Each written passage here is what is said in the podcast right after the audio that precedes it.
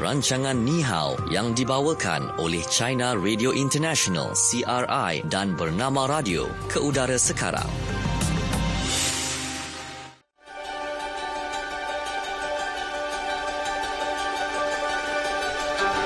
Ya, bernama radio stesen berita bisnes anda mm-hmm. dan waktu ini kita bersama-sama dalam uh, program Ni Hao yang ya. dibawakan yeah. oleh China Radio International dan bernama radio. Mm-hmm. Saya Natasha Aimi di sini. Saya Syuhada Armawan uh, bersama yeah. dengan rakan kita di China Radio International. Uh, kita ada Satria. Hai Satria. Selamat petang. Selamat petang, dan Natasha. Okey, yeah. baik. Kita tahu sekarang dekat Beijing, uh, apa orang kata, cuaca agak sejuk kan? Betul. Uh, dalam keadaan winter uh. sekarang ni kan. Salji dah turun semalam.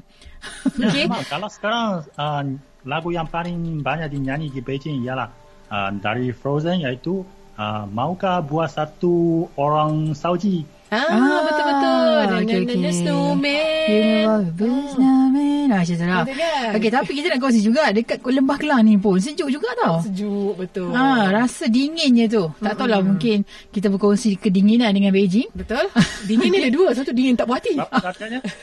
okay, kita nak kongsi sebabnya sebelum ni saya sendiri pun rasa juga mm. pada waktu malam lah khususnya. Yeah. Air pun sejuk kan? Ah, air sejuk. Kadang-kadang bila saya nak tidur, kami suka guna pendingin hawa. Mm. Tapi bila sejak ke belakangan ini tak payah buka pun. Ha. ha dia sebab rasa macam sejuk tu. Bila buka kipas pun kita rasa macam pakai pendingin hawa juga ya, sejuknya. Betul. Ha dan semalam telah pun dikongsikan yang mana rakyat Malaysia di Semenanjung diselubungi cuaca sejuk pada waktu malam uh-huh. dan kabus pada waktu pagi. Wow. Ya yang turut menyembunyikan menara berkembar Petronas uh-huh. yang merupakan mercu tanda ikonik di Kuala Lumpur ni. Uh-huh. Ha sebab saya kadang-kadang bila pagi pergi kerja, saya memang kita akan nampaklah uh, menara KLCC yeah. kan Menara Kembar Petronas tu Kadang saya tengok ada awan tau. Ha, macam rendah eh? Macam rendah. Ha, betul, menyelubungi betul. apa menara berkembar kat LCC. Betul.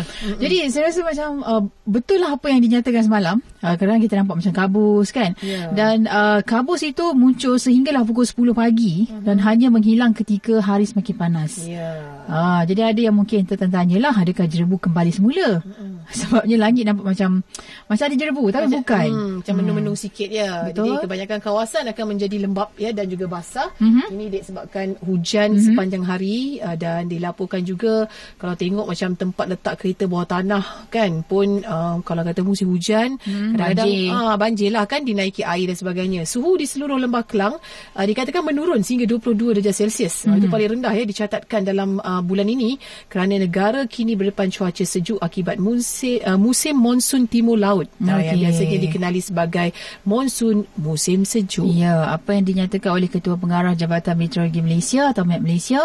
Ini adalah satu fenomena biasa mm-hmm. uh, di Malaysia apabila angin monsun yang terbentuk di rantau Siberia dan Mongolia melalui utara China merentasi laut China Selatan dan sampailah ke semenanjung Malaysia. Ya, betul. Ah, okey. Okay. Jadi cuaca sejuk. Kalau kita kalau bagi kita uh, kami di China merasa kalau 22 darjah Celsius ini tak boleh disifatkan setuju tapi saya pun sudah dengar berita iaitu dari uh, Thailand ada tragedi iaitu ada orang yang sudah kedinginan hingga mati hmm. pada malam ya. Mm-hmm. So, saya memang merasa amat amat terkejut. Mm-hmm. Kenapa? Masih 20 mm-hmm. Celsius dan akan kedinginan hingga mati. Betul. Sebab kita biasa dengan suhu uh, dalam uh, 28 ke 32, 33 darjah Celsius mm, macam betul. tu kan di sini. Tapi bila uh, suhu mencecah 22, saya rasa tu dah kira sejuk dah sejuk, agak dingin mm, dan yeah. cuaca dan berangin. Yeah. Kalau di uh, sebelah Uh, apa kawasan Thailand uh, di sana memang uh, pada hujung tahun adalah musim berangin sedikit. Hmm di sana kan? Uh, dan ditambah pula dengan cuaca yang sejuk saya rasa memang akan jadi lagi dingin. Dingin ya bila betul. sejuk kena pula angin. Hmm, jadi dingin lah ha. ah, itu dia kan? Ya sedikit tentang kemaskini cuaca hmm. uh, di Malaysia juga. Yeah. okey baik. Dan uh, kita terus saja dalam program Ni Hao okey untuk segmen yang pertama kita. Hmm. kita nak dengarkan dalam topik fokus di China. Fokus China Baik, untuk di China, mungkin apa yang nak dikongsikan tentang China dan Amerika Syarikat yang mengumumkan pencapaian uh, persetujuan tentang teks perjanjian ekonomi dan perdagangan fasa pertama ya pada hujung minggu lalu. Jadi pihak uh, China berpendapat bahawa China dan Amerika Syarikat sebagai dua kuasa ekonomi yang terbesar di dunia yang perlu menangani hubungan ekonomi dan perdagangan berdasarkan uh, situasi antarabangsa. Jadi pencapaian perjanjian ekonomi dan perdagangan antara kedua-dua negara itu akan mem- memberi manfaat kepada rakyat kedua-dua negara dan katanya meliputi dunia juga. Uh, jadi mungkin uh, Satria boleh kongsikan pandangan masyarakat Cina tentang persetujuan yang dibuat itu. Silakan Satria. Ya, sekarang sekarang kita lihatlah sudah ada satu uh, teks perjanjian iaitu dicapai oleh uh, rombongan branding kedua-dua pihak tapi masih perlu ada beberapa proses macam diterjemahkan menjadi dokumen bahasa Mandarin dan dan nanti disahkan oleh kerajaan. Tapi bagaimanapun ini mengeluarkan satu isyarat yang cukup bagus. Dan seperti apa yang sudah disifatkan oleh Menteri Luar China Wang Yi, beliau katakan ini memang merupakan satu berita baik bagi seluruh dunia.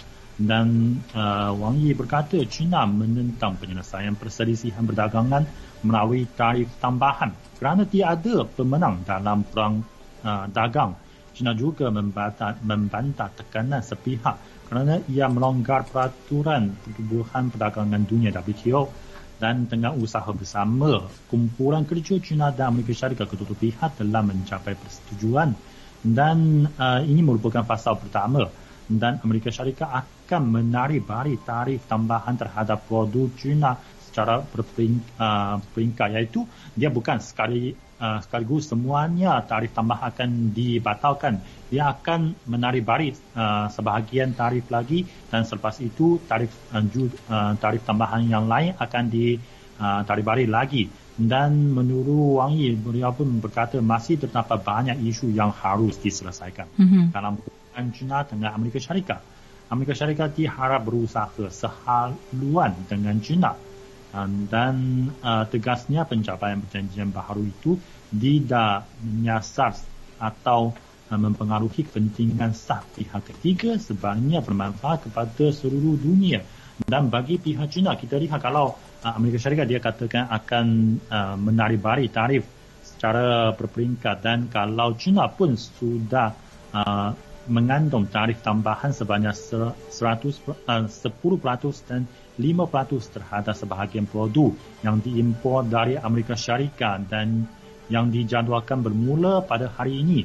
Dan uh, sebenarnya kedua-dua pihak sudah bukan hanya ada isyarat dan juga ada tindakan yang benar-benar yang sudah uh, memberikan satu suasana yang rasa cukup harmoni supaya uh, penyelesaian ini boleh dilaksanakan atau uh, teks pencapaian ini boleh diwujudkan tapi bagaimanapun sebenarnya seperti apa yang sudah dikatakan oleh Menteri Luar China Wang Yi masih ada banyak masalah lain antara kedua-dua pihak. Dan macam dalam konteks kali ini sudah kita boleh teks kali ini kita boleh lihat ada berapa uh, bidang yang tersentuh macam uh, perlindungan terhadap hak asasi manusia uh, hak hak uh, harta intelek dan juga termasuk seperti peralihan teknologi dan juga ada uh, jualan uh, pro, perdagangan produk pertanian yang menjadi tumpuan dari macam pihak Amerika Syarikat. Dan juga ada banyak uh, bidang-bidang yang lain lah kita perlu diselesaikan uh, satu demi satu. Dan kalau bagi Amerika Syarikat kita lihat kalau um, bidang kalangan pertanian mereka memang amat menanti-nantikan perjanjian tersebut kerana kita lihat kalau setelah ada perang perdagangan antara kedua-dua pihak macam uh, import kacang soya dari Amerika Syarikat sudah banyak terganggu kerana China pun uh, mengenakan tarif tambahan kepada kacang soya dari Amerika Syarikat. Jadi setelah ada itu uh, perjanjian fasa pertama sebenarnya ini sambung uh, baik oleh Persatuan Kacang Soya di Amerika Syarikat kita lihat kalau Persatuan Kacang Soya Ewa dan Persatuan uh, Penanam biji di Amerika Syarikat mereka berharap perjanjian tersebut dapat dilaksanakan dengan secepat mungkin dan hubungan ekonomi dan perdagangan antara Amerika Syarikat dengan China boleh kembali ke landasan yang sihat dan stabil. Ini manfaat uh, ini bermanfaat bukan sahaja bagi kedua-dua negara malah seluruh dunia. Eropa disebut sebagai uh, gudang bahan makanan di Amerika Syarikat kerana kaya dengan penghasilan kacang soya dan jagung dan sektor pertanian negeri itulah mengalami tempias uh, teruk kerana itu ada pergeseran perdagangan antara Amerika Syarikat dengan China yang berlalutan selama boleh dikatakan lebih setahun lah sudah. Dan pengerusi Persatuan Kacang Soya negeri itu memberitahu kepada wartawan dia katakan uh, dia amat gembira apabila mendengar berita tersebut dan uh, pihaknya telah mengalami kerugian pada beberapa tahun lalu diharap perjanjian ini dapat diselesaikan dilaksanakan dengan segera dan membolehkan hasil pertanian dijual beli dengan lancar antara kedua-dua negara. Dan kalau dari uh, arena politik di Amerika Syarikat, kita pun lihat sebenarnya mereka juga ada suara yang dikeluarkan yang amat mengalu-alukan uh, perjanjian tersebut seperti pengerusi kehormat Persatuan Asia Amerika Syarikat Nicholas Lack baru-baru ini dia pun menyatakan uh, uh, Amerika Syarikat dan China harus mengambil peluang ini untuk mengikirkan kaedah bagi mendorong hubungan dua hala. Kedua-dua pihak memecahkan kebuntuan dalam rundingan dan mengorak uh, satu langkah yang membina beliau berharap pihak berkuasa kedua-dua negara meningkatkan kepercayaan strategi di samping badan uh, dan tokoh terlibat pula perlu komited memperkasakan pertukaran dan kerjasama antara Amerika Syarikat dengan China dalam berbagai bidang. Dan kita lihat sebenarnya um, ini kita lihat sekarang sudah menjelang itu uh, akhir tahun dan nanti ada tahun baru dan macam kalau di Amerika Syarikat ada itu macam Christmas. Yang ini semuanya amat penting bagi mereka. Dan biasanya pada uh, hari menjerang macam um, Christmas ada banyak barangan-barangan yang akan diimport dari uh, China untuk dijual di pasaran Amerika Syarikat. Dan uh, kalau pada masa ini kedua-dua pihak menjadi, menjadikan satu perjanjian ini memang bermanfaat bagi merangsang pasaran di sana dan kita lihat kalau China dan Amerika Syarikat merupakan dua negara yang mempunyai skala pasaran yang cukup besar bahkan kalau keperluan pasaran kedua negara pun sangat besar. Jadi kedua-dua negara boleh saling melengkapi. Dan ambil satu contoh, seperti kalau um, kita tahu kalau dalam kempen pilihan raya di Amerika Syarikat ada banyak macam topi, macam bendera akan digunakan dalam kempen pilihan raya. Termasuk juga Donald Trump, dia pun ada banyak macam um, uh, topi-topi yang ada slogan dari kempen pilihan rayanya dan bendera yang ada macam uh, juga ya, tanda dari uh, pasukannya dan ini sebenarnya kebanyakannya dikeluarkan di EU di satu bandar di China, di China punya dan bahkan ketika Donald Trump buat kali pertama menyertai pilihan raya dan bersaing dengan Hillary Clinton pada masa itu semua pihak uh, sebenarnya tidak um, uh, amat tidak berpendapat Donald Trump akan menang. Tapi kalau di EU pihaknya sudah mengeluarkan amalan atau jangan katakan Donald Trump akan menang. Uh, kerana kalau macam topi, macam bendera yang di tempatnya di kilang-kilang di EU di China jauh lebih banyak branding dengan Hillary Clinton. Dan pada tahun ini kita pun lihat kalau di EU sebenarnya juga sudah mengeluarkan satu amalan uh, jangkaan juga iaitu uh, Donald Trump akan terus uh, menjawab Presiden Amerika Syarikat dan menang dalam pilihan raya kena kerana, kerana kalau tempahan bendera dan topi dari Donald Trump masih berjumlah cukup besar di EU di kilang di kilang di China. Dari segi ini sebenarnya sudah memperlihatkan memanglah kalau perdagangan antara kedua-dua negara susah untuk disekat dan bahkan Presiden Amerika Syarikat sendiri Donald Trump dia pun perlu menempat barangan-barangan yang diperlukan dalam kempen pilihan dari China. Dan oleh itulah kalau macam topi bendera ini sebenarnya di Amerika Syarikat sudah susah untuk cari kilang untuk mengeluarkan produk-produk macam ini. Begitu juga kalau macam uh, pengajian teknologi tinggi macam iPhone ini pun susah untuk diwujudkan uh, di China sekarang. Oleh itu kedua-dua pihak ada. Boleh-boleh dikatakan saling melengkapi. Dan kalau uh, pen, ada satu penyelesaian tentang perselisihan perdagangan antara kedua-dua pihak memang akan sebenarnya dialu-alukan oleh semua pihak termasuk bukan hanya dalam bidang um, pertanian, kaum pertanian di Amerika Syarikat seperti kalau dalam uh, kalangan teknologi tinggi mereka pun berharap, uh, berharap nanti boleh terus mengadakan perdagangan dengan China khususnya dengan berbagai syarikat-syarikat besar termasuk Huawei di China. Sebenarnya kalau macam um, Photon di Amerika Syarikat mereka pun selalu mencari penyelesaian supaya selain uh, di luar sekatan uh, dari kerajaan masih boleh mengawal hubungan perdagangan dengan syarikat-syarikat di China punya khususnya dengan Huawei. Oleh itu saya rasa kalau nanti uh, teks ini boleh diluluskan oleh kedua kerajaan dan dilaksanakan. Saya rasa ini memang amat bagus. Bukan hanya bagi kedua-dua pihak bahkan bagi seluruh dunia. Mengapa kita lihat kalau perang perdagangan ini bukan hanya bawa impak kepada kedua ekonomi kedua-dua negara mesti ada. Bahkan akan membawa impak kepada seluruh dunia. Bahkan kita ambil satu contoh juga. Kita tahu kalau Korea Selatan dia uh, kalau industri pembuatan itu kapal kargo ini merupakan satu industri amat penting bagi Korea Selatan. Tapi setelah kita lihat ada sekatan atau perang perdagangan antara kedua-dua negara Amerika Syarikat dan China.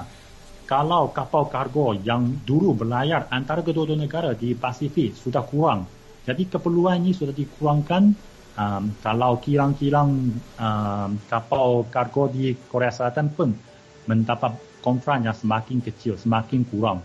Jadi ini membawa impak langsung juga kepada ekonomi di uh, Korea Selatan. Saya rasa bukan hanya Korea Selatan, berbagai negara lain mesti akan mengalami impak juga. Jadi oleh itulah saya rasa kalau perjanjian ini akan dialurkan oleh semua negara di dunia ini. Okey, baik. Hmm. Jadi uh, itu yang uh, difokuskan uh, sebenarnya yeah. uh, pendapat bahawa kalau kita tengok uh, dari segi dua kuasa ekonomi besar ini mm-hmm. uh, yang uh, mungkin ramai yang ada yang membimbangi juga lah tentang situasi ini. Tapi ada yang kata perlu ditangani dengan baik. Uh, sebabnya bila menyentuh tentang ekonomi dan perdagangan uh, situasi ini juga terkesan kepada negara-negara lain Betul. dan juga Malaysia juga. Betul. Okey. Jadi kalau kita lihat ya dari segi analisis uh, media Malaysia terhadap uh, perkembangan ini yang mana pada Jumaat lalu Bursa Malaysia ditutup tinggi bagi tiga hari berturut-turut disokong oleh harapan baru susulan ya berita bahawa Amerika Syarikat bersetuju secara prinsipnya kepada terma fasa satu uh, perjanjian uh, perdagangan dengan China dan kemalangan majoriti Parti Konservatif dalam pilihan raya umum United Kingdom. Ya, dan kalau kita lihat pada pukul 5 petang waktu itu, Futsi Bersama Malaysia KLCI, FBM KLCI ya, mm-hmm. meningkat 3.82 mata kepada 1571.16. Ini disokong kenaikan dalam saham wajaran tinggi. Uh, diterajui Petronas Chemicals ataupun uh, PCAM dan juga Petronas Gas dan indeks itu yang dibuka 9.17 mata lebih tinggi kepada 1576.51 berbanding paras penutup iaitu 1567.34 pada Khamis. Uh, ini menyaksikan beberapa aktiviti pengambilan untung dalam minit-minit terakhir dagangan uh, menghakiskan uh, sedikit kenaikan yang dicatatkan sebelumnya. Mm-hmm. Jadi FBM KLCI bergerak antara paras 1571.16 dan 1579.23 sepanjang hari dagangan. Uh, jadi Ketua Penyelidik Inter-Pacific Security Sendam Berhad, Pong Teng Siu berkata, aliran uh, meningkat uh, pasaran itu sebenarnya adalah sejajar dengan bursa serantau lain selepas perkembangan terbaru uh, berkaitan perjanjian perdagangan AS dan China ini. Dan dilaporkan juga bahawa Amerika Syarikat bersetuju dengan terma-terma fasa pertama perjanjian perdagangan dengan China dan uh, menjelang tarikh akhir 15 Disember apabila satu lagi tarif ke atas import barangan China bernilai 160 bilion uh, dijangka hmm. dilaksanakan juga. Okey dan uh, perjanjian perdagangan seumpama ini sebenarnya telah meredakan ketidakpastian dan ini membolehkan pasaran menjadi lebih stabil berbanding sebelumnya. Yeah. Uh, ya. berikutan itu pasaran optimis uh, perang perdagangan tidak akan terus berlarutan. Jadi mudah-mudahanlah ya uh, untuk orang kata kelestarian juga keharmonian ekonomi dan perdagangan uh, semua pihak. Mm-hmm. Uh, Okey. Yeah. Baik, uh, itu dalam fokus di China pada hari ini mm-hmm. dan uh, kita nak teruskan segmen kita, kita. dalam uh, fokus apa kata anda. Fokus apa kata anda? Okey, okay. baik. Kita rasa macam kurang daripada 15 hari. Mm-hmm. Okey, kita akan menyambut tahun baru Betul. 2020. Okey, dan uh, kita nak ajukan soalan kepada rakan-rakan pendengar kita mm-hmm. di Facebook bernama Radio. Okey, uh, kita kenal ahli keluarga, uh, bukan kita kenal. Okey, ini kita baca. Jika anda bercadang untuk memberikan hadiah kepada ahli keluarga sempena tahun baru nanti, apakah hadiah itu? Ya, betul. Itulah soalannya. Ah. Okey, apakah hadiah yang kita nak berikan bersempena dengan tahun baru. Yeah. Okey 2020. Okey, kita nak tanya dengan Satria dululah. Hmm. Kalau di Beijing kan Satria, uh, memang ada budaya ke uh, pada tahun baru uh, bertukar-tukar hadiah ataupun yeah. beri hadiah kepada ahli keluarga? Uh, kalau bagi China sebenarnya uh, setiap uh, macam setiap pesta ini merupakan ada ada bolehlah minta ada tradisi boleh minta macam hadiah-hadiah tapi kalau bagi orang Cina kebanyakannya uh, menjelang tahun baru Cina barulah ada hadiah-hadiah khususnya untuk kanak-kanak lah. Tapi um, sekarang sebenarnya anak saya sudah mengeluarkan permintaan untuk hadiah untuk tahun baru nanti. Dia mau ada uh, skirt dari Frozen 2 untuk oh. uh, skirt untuk Elsa. Dan saya nanti sekarang sudah amat amat amat susah untuk cari-cari. Sebenarnya sekarang sudah masih kurang ya kebanyakannya masih dalam Frozen uh, pertama itu, filem mm-hmm. pertama itu.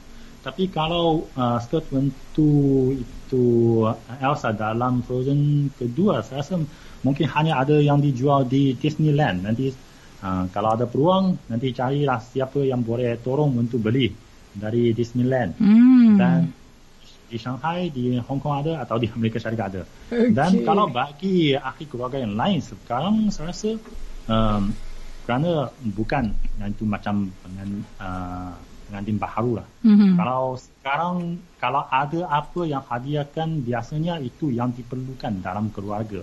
Okay. Macam eh pada tahun ini kita mau tukar satu uh, TV set atau television.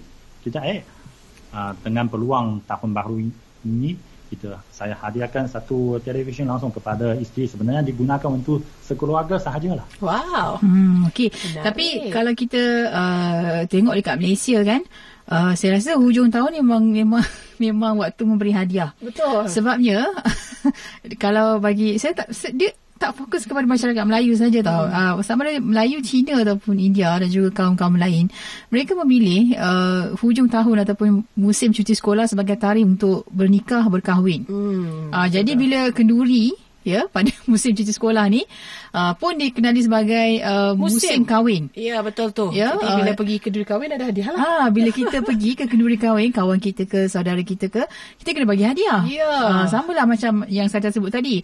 Bila kita beri hadiah adalah hadiah yang mereka perlukan. Ya, contohnya bila nak berumah tangga, mungkin kita boleh bagi apa peralatan dapur, ya, kan? Apa kan? lagi? Peralatan elektrik. Hmm, betul, itulah antara hmm. yang kita lihat memang banyaklah yang diberikan kan. Uh, contohnya peralatan bilik tidur, uh, macam-macam yang kita boleh berikan hadiah kepada um, sahabat-sahabat kita kan yang melangsungkan perkahwinan itu. Uh, hmm. Dan antara lain, selain daripada kawan-kawan yang nak kahwin ni, hmm. uh, yang akan dapat hadiah baru adalah anak-anak. Ha sebab apa nanti buku sekolah baru, beg sekolah baru, Betul. baju sekolah baru tu wajib ya. Uh, tiap-tiap tahun tak payah minta memang uh, akan uh. ada punya. Satu lagi uh, hujung tahun ni juga adalah masanya untuk kita reward kepada diri sendiri. Contohnya yeah. pergi bercuti kan. Hmm. Ada orang suka pergi bercuti pada hujung tahun. Uh, dan uh, juga menghabiskan masa dengan keluarga. Ini antara masa yang ada sebab anak-anak pun cuti sekolah. Jadi ibu bapa pun akan bercuti juga untuk pergi uh, rewardkan sesuatu lah kepada family. Mm-hmm. Okey, uh, bila bercakap mengenai apa kita fikir tentang hadiah apa yang kita nak bagi kepada ahli keluarga kita. Uh, kita nak baca komen rakan kita di uh, kita. Facebook bernama Radio. Kata Jonathan, uh, kita kenal ahli keluarga dan tahu apa yang mereka paling suka atau paling perlu. Oleh hmm. itu, kita beri hadiah mengikut apa yang mereka perlukan. Yeah. Farihal kata untuk tahun baru, apa lagi kalau bukan planner? Itu favourite. Oh, kan dia dapat free, dia sebabkan dapat banyak, hmm. lepas tu bagi free kat kawan-kawan. Yeah. Sama-sama ada planner. Kawan-kawannya boleh merancang lah untuk tahun baru ni. Ahmad Dalan, tiap-tiap tahun katanya saya akan beri hadiah pada anak-anak kan sejak masuk sekolah, baju sekolah hmm. baru, kasut sekolah baru. Ah, kira hadiah lah tu. Ah, kira betul lah, kira hadiah jugalah. Kita sama ni Cik, Cik Dalan. Hmm. Ah, dia macam tu kan. Saya baru macam tahun ni lah. Hmm. Ya, uh, macam merasa beli kasut baru, baju baru. Dia ganda dua dah. Ganda dua. saya ganda dua tu dah lama dah. Oh, okay. Saya okay. baru merasa. Oh, uh. okay. Dan Aniza kata, saya rasa kita jarang lah amalkan beri hadiah untuk tahun baru semata-mata. Tapi kita boleh lah bagi hadiah ikut masa kan. Mm-hmm. Macam kahwin ke, masuk sekolah, pindah rumah baru. Lepas tu macam melawat orang sakit. Yeah. Uh, masa tu pun kita akan berikan hadiah juga. Betul. Uh, Puan, okay. Puan Zarina Jah, dia kata kan, seronoknya orang dapat hadiah. Saya ni hidup dah betul-betul puluh-puluh tahun dah. Tak siapa nak bagi saya hadiah. tak apa Puan Zarina memang hidup ni kadang-kadang kejam. Ah, lah. Kadang-kadang kita kena apa kata tabah tabah ha, menghadapi liku-liku kehidupan kan. Ah tapi kan hadiah ni dia tak semestinya barang berbentuk fizikal hmm. kan. Kadang-kadang macam ucapan kasih sayang ke kan ataupun doa. Contohnya yeah. macam selamat tahun baru ya kita doakan semoga awak berjaya nanti ya untuk tahun-tahun baru ni. Ah itu pun satu hadiah juga betul, yang kita betul. ada sentimental value. Kan satu lagi bila uh, tahun ini uh, hujung tahun dan tahun depan saya rasa macam hujung tahun ni ada lagi orang tersayang di sekeliling kita yeah. mak ayah kita hmm. anak-anak suami dan sebagainya ada masih lagi dengan dengan tubuh badan yang sihat Betul. dengan kebahagiaan yang baik itu pun saya rasa satu hadiah, hadiah. juga ya yang lagi tak boleh dibeli dengan wang ringgit kan hmm. ha itu dia okey untuk segmen fokus apa kata anda yeah. okey baik terima kasih kepada anda yang kongsikan uh, pengalaman anda jawapan anda dan ada yang nak tinggalkan tu jawapan silakan terus saja pergi ke Facebook bernama radio okey kejap lagi kita akan ada segmen untuk fokus di Malaysia pula mm-hmm. okey jadi terus saja dengarkan kami di Bernama Radio. Kita akan kembali semula seketika nanti.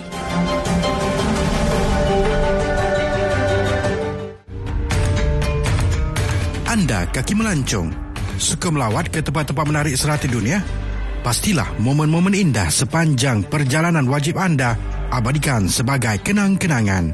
Jom sertai pertandingan video pendek Anjuran Pusat Kebudayaan Cina CCC di Kuala Lumpur dan anda berpeluang memenangi hadiah wang tunai RM5,000 dan tiket penerbangan ulang alik ke China dengan tema China Beyond Your Imagination. Mari rebut peluang ini dengan menghantar video kreatif anda. Durasi bagi setiap penyertaan adalah di antara 1 minit hingga 5 minit dan setiap penyertaan mestilah menepati tema dengan membawa mesej perkongsian pengalaman yang terindah dan terbaik semasa berada di China. Buat naik video pendek anda di Facebook beserta hashtag China Beyond Your Imagination, hashtag CCCKL Video Contest 2019 dan hashtag Visit China. Selain itu, hantar penyertaan lengkap di laman Facebook China Cultural Center di Kuala Lumpur. Tarikh tutup penyertaan pada 9 Januari 2020. Jadi tunggu apa lagi? Sertailah sekarang.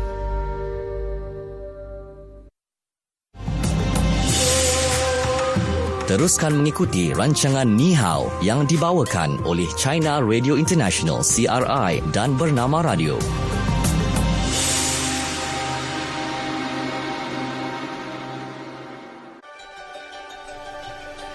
Okey, kita kembali semula waktu ini dalam program Ni Hao yang dibawakan oleh China Radio International dan Bernama Radio. Okey, kita akan uh, ke segmen yang seterusnya iaitu Fokus di Malaysia. Fokus Malaysia. Baik, dan untuk fokus di Malaysia ini kita nak kongsikan tentang e-sukan ataupun e-sports mm-hmm. uh, di mana ianya mempunyai kedudukan yang sangat unik dalam teknologi masa kini yang membolehkannya merangsang pembangunan segmen lain dalam industri. Jadi dengan pembangunan e-sukan ini, industri lain ya seperti teknologi, pelancongan, sukan dan lain-lain dikatakan akan menerima kesan positif ya dan meningkatkan nilai ekonomi sesebuah negara. Dan e-sukan juga boleh mewujudkan peluang pekerjaan baru yang uh, menarik kepada golongan muda contohnya macam pemain profesional permainan video pengurus lepas tu jurulatihnya pemasar penganalisis penganjur acara dan banyak lagi. Dan isukan mempunyai potensi yang luas dan ia bukan sahaja sekadar hobi malah sekarang ni dah menjadi kejaya dengan pendapatan yang memang lumayan ya yang sudah dibuktikan di peringkat uh, antarabangsa. Ya, okey. Dan uh, bila sebut tentang uh, pemu- memulakan kerjaya e-sport ini, Persatuan E-sport Malaysia ataupun ESM, uh, ini adalah badan yang mentadbir rasmi sukan elektronik di Malaysia yang berdaftar di bawah uh, Suruhanjaya Sukan Malaysia dan merupakan ahli kepada Persekutuan E-sukan Antarabangsa ataupun International Export Federation. Dan uh, mereka mempunyai ahli-ahli gabungan di setiap negeri di Malaysia. Uh, Okey dan ada juga Akademi Isukan APU Malaysia yang mana ia adalah sebuah akademi ekspor yang ditubuhkan Asia Pacific University of Technology and Innovation ataupun APU dengan kerjasama Esport Malaysia ESM. Dan pemohon sebenarnya uh, untuk uh, boleh menyertai akademi ini yang mana ia dibuka uh, untuk kemasukan dengan empat buah game yang menjadi fokus iaitu Defense of the Ancients 2, Dota 2, uh, League of Legends, LOL, Counter-Strike, Global Offensive, CSGO dan juga FIFA 17. Ah, itu, dia. dia. Dia kena ada empat game tu lah. Okay. Ah, dia main game eh. Main Kalau- game. Macam kita akademi sebenarnya dengar macam pakai CG kan. Ah itulah Dia game. Dia sekarang kena main game kan luar biasa. Kadang-kadang dia macam saya pernah dengar, kadang-kadang memang tak tahu lah apa benda tu. Okay. Alright, jadi itulah dia e-sport yang menjadi pilihan ramai sekarang ni. Sebab apa ya? Setiap game ni dia ada tiga tahap yang perlu dilalui. Satu level satu beginner, level dua intermediate, lepas tu yang level ketiga ni advance. Ah di mana setiap uh, tahap uh, mengambil masa 12 minggu untuk dihabiskan. Ah bukan calang-calang ya. Dan uh, pelajar boleh melangkau level 1 dan level 2 sekiranya memenuhi beberapa syarat tertentu. Ha ya bermakna sekiranya pelajar ni memulakan pengajian daripada level 1, masa yang dia ambil untuk menghabiskan pengajian ini adalah 9 bulan, uh, kelas pula hanya diadakan pada hujung minggu sahaja. Ha jadi umur minimum yang memasuki akademi ini adalah berbeza ikut setiap game tersebut mm-hmm. di mana untuk FIFA 17 uh, umur adalah 10 tahun ke atas. Ha, untuk LOL 13 tahun yang paling muda uh, Dota Dota 2 mm-hmm. 13 tahun dan SG CSGO uh, ini 3 uh, 17 tahun yeah. uh, iaitu Counter Strike ya Global Offensive mm-hmm. uh, tu dia CSGO. Itulah dia bagi orang yang macam kita ni Tasha mm-hmm. yang tidak mengenali uh, game-game tersebut dengan Betul. lebih dekat. Kita Gagap sebut kita senang debatnya. je. Kita sebut senang je game. Game. Tak kira lah nak main game apa pun kan. Game. Uh, dia adik-adik game tu. okay. Uh, tapi itulah dia. Bila ada macam pertandingan uh, e-sport ini, Ah, ah. uh-huh. e-sukan ni kita lihat macam cantik lah ada macam ada masa depan Betul. uh, pokoknya mereka fokus sebabkan orang kata permainan game ni um, anak-anak akan jadi lebih fokus mata dia lebih cekap tangan dia cekap kan ya pergerakan tangan ke kaki ke apa-apa lah yang memerlukan uh, pergerakan dalam equipment memain uh, bermain game itu Ya. uh, jadi dikabarkan mereka sangat-sangat fokus Betul. Tapi Hmm. sebenarnya bagi kanak-kanak yang di bawah usia 18 tahun perlu dapatkan kebenaran daripada ibu bapa ataupun Ya. penjaga lah. Ya, uh, sebenarnya untuk uh, sesiapa yang berminat bagi memasuki uh, akademi ini, anda boleh uh, mengunjungi laman sesawang APU Esports Malaysia Academy untuk mengetahui kemaskinan terbaru dan juga maklumat tentang yuran untuk kursus-kursus ini. Okey. Ya. Dan secara kasarnya ada empat jenis yuran lah yang uh, perlu dilangsaikan bagi menamatkan salah satu daripada empat kursus video game yang disediakan iaitu pendaftaran RM90 ini untuk pelajar umum RM50 untuk pelajar sekolah menengah okey dan yang yang seterusnya adalah yuran kursus beginner level mm-hmm. uh, ini macam newbie-newbie ni yang baru Ya, masuk ya. ni uh, yurannya adalah RM780 mm. okey dan juga kursus, uh, kursus untuk intermediate level RM870 dan advanced level RM990 Ya. maka apabila dicampurkan kesemuanya yuran yang perlu dibayar oleh para pelajar adalah RM2,730 bagi pelajar umum dan juga RM2,690 bagi pelajar sekolah menengah. Ya, jadi akademi ini dijangka akan menjadi sebuah institusi yang melatih dan menyediakan bakat-bakat e-sport bukan sahaja dalam menyertai acara kompetitif ya, mm-hmm. malah mengembangkan bilangan tenaga kerja yang akan memajukan lagi industri e-sport tanah air. Ya, okey, itu dia berkaitan dengan e-sport. Ya. Ada akademi lah sekarang kan. Betul. Uh, jadi uh, kalau kita tengok dekat uh, sukan C di Filipina baru-baru ini pun ada apa uh, sukan uh, kategori untuk e-sport ni. E-sport ni turut dipertandingkan, ya. Turut dipertandingkan. Okey, baik itu dia fokus di Malaysia. Ya. Baik, kita terus saja ke segmen yang seterusnya kuis kenali China. Mm-hmm. Saya rasa ramai yang menanti sebab hari ini wang tunai bernilai RM100. Ya. Menanti anda semua. Okay, jadi Sastra kena bagi soalan yang susah sikit tau. hey, okay. Saya akan turunkan sedikit ya.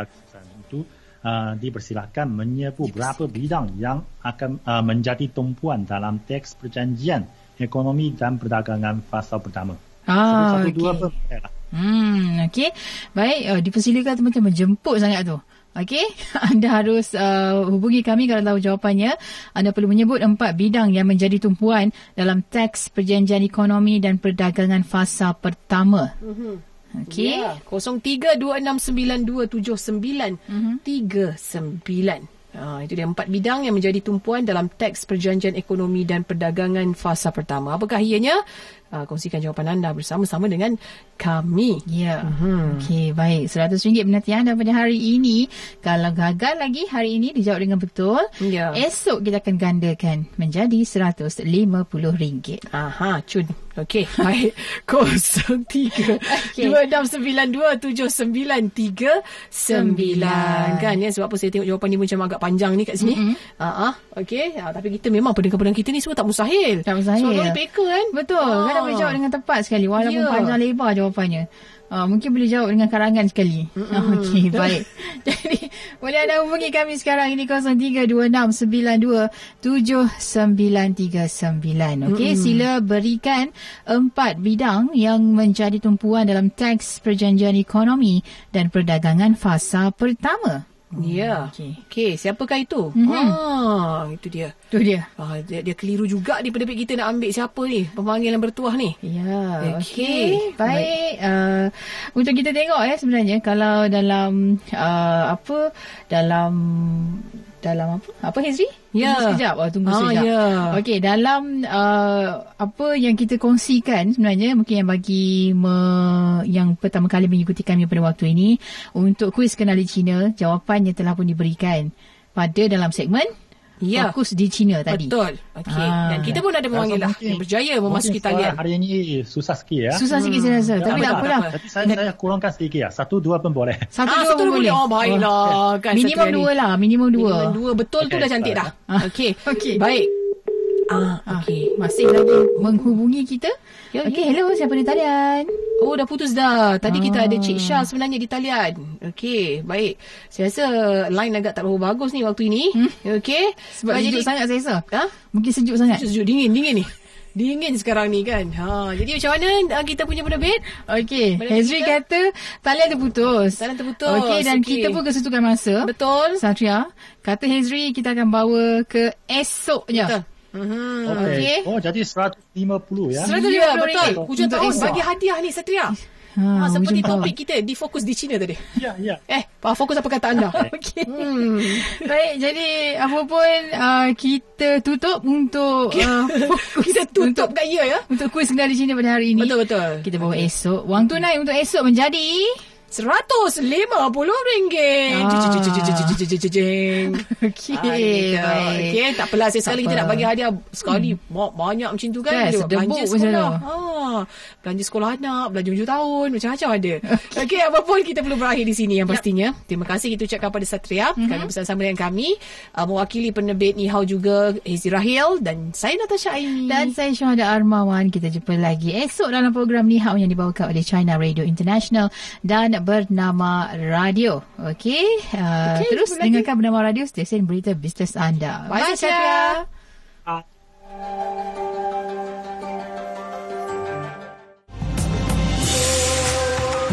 Sekian rancangan Ni Hao yang dibawakan oleh China Radio International CRI dan Bernama Radio.